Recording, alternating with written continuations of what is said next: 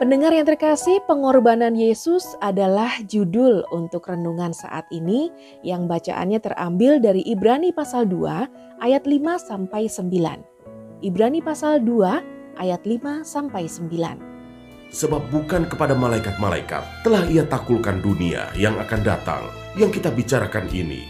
Ada orang yang pernah memberi kesaksian di dalam suatu nas. Katanya, apakah manusia sehingga engkau mengingatnya? Atau anak manusia sehingga engkau mengindahkannya. Namun engkau telah membuatnya untuk waktu yang singkat, sedikit lebih rendah daripada malaikat-malaikat, dan telah memahkotainya dengan kemuliaan dan hormat. Segala sesuatu telah engkau taklukkan di bawah kakinya.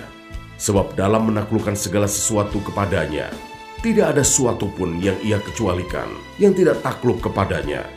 Tetapi sekarang ini belum kita lihat bahwa segala sesuatu telah ditaklukkan kepadanya.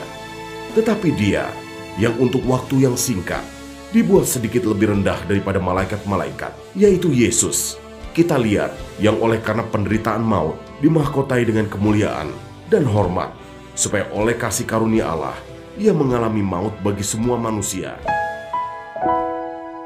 Tetapi dia yang untuk waktu yang singkat dibuat sedikit lebih rendah daripada malaikat-malaikat, yaitu Yesus. Kita lihat yang oleh karena penderitaan maut dimahkotai dengan kemuliaan dan hormat, supaya oleh kasih karunia Allah ia mengalami maut bagi semua manusia. Ibrani pasal 2 ayat 9.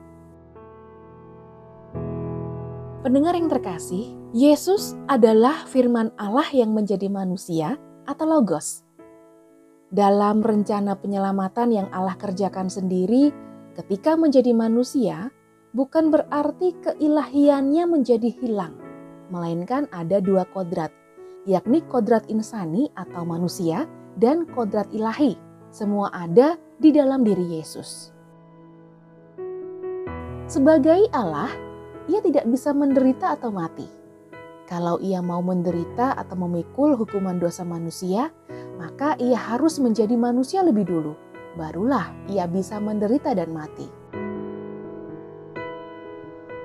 Pendengar yang dikasih Tuhan, Yesus merendahkan dirinya menjadi manusia biasa, dan saat ia sebagai manusia biasa, ia bersedia dibatasi oleh ruang dan waktu, serta harus menjalani kehidupan seperti manusia pada umumnya.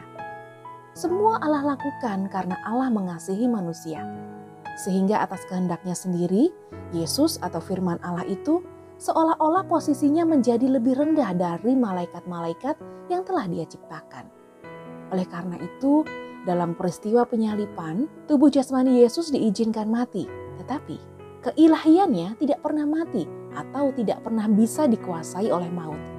Sehingga tiga hari berikutnya atas kehendaknya sendiri, kuasa keilahiannya membangkitkan tubuh jasmani Yesus dari kematian. Yesus membuktikan pada dunia bahwa maut telah ia kalahkan.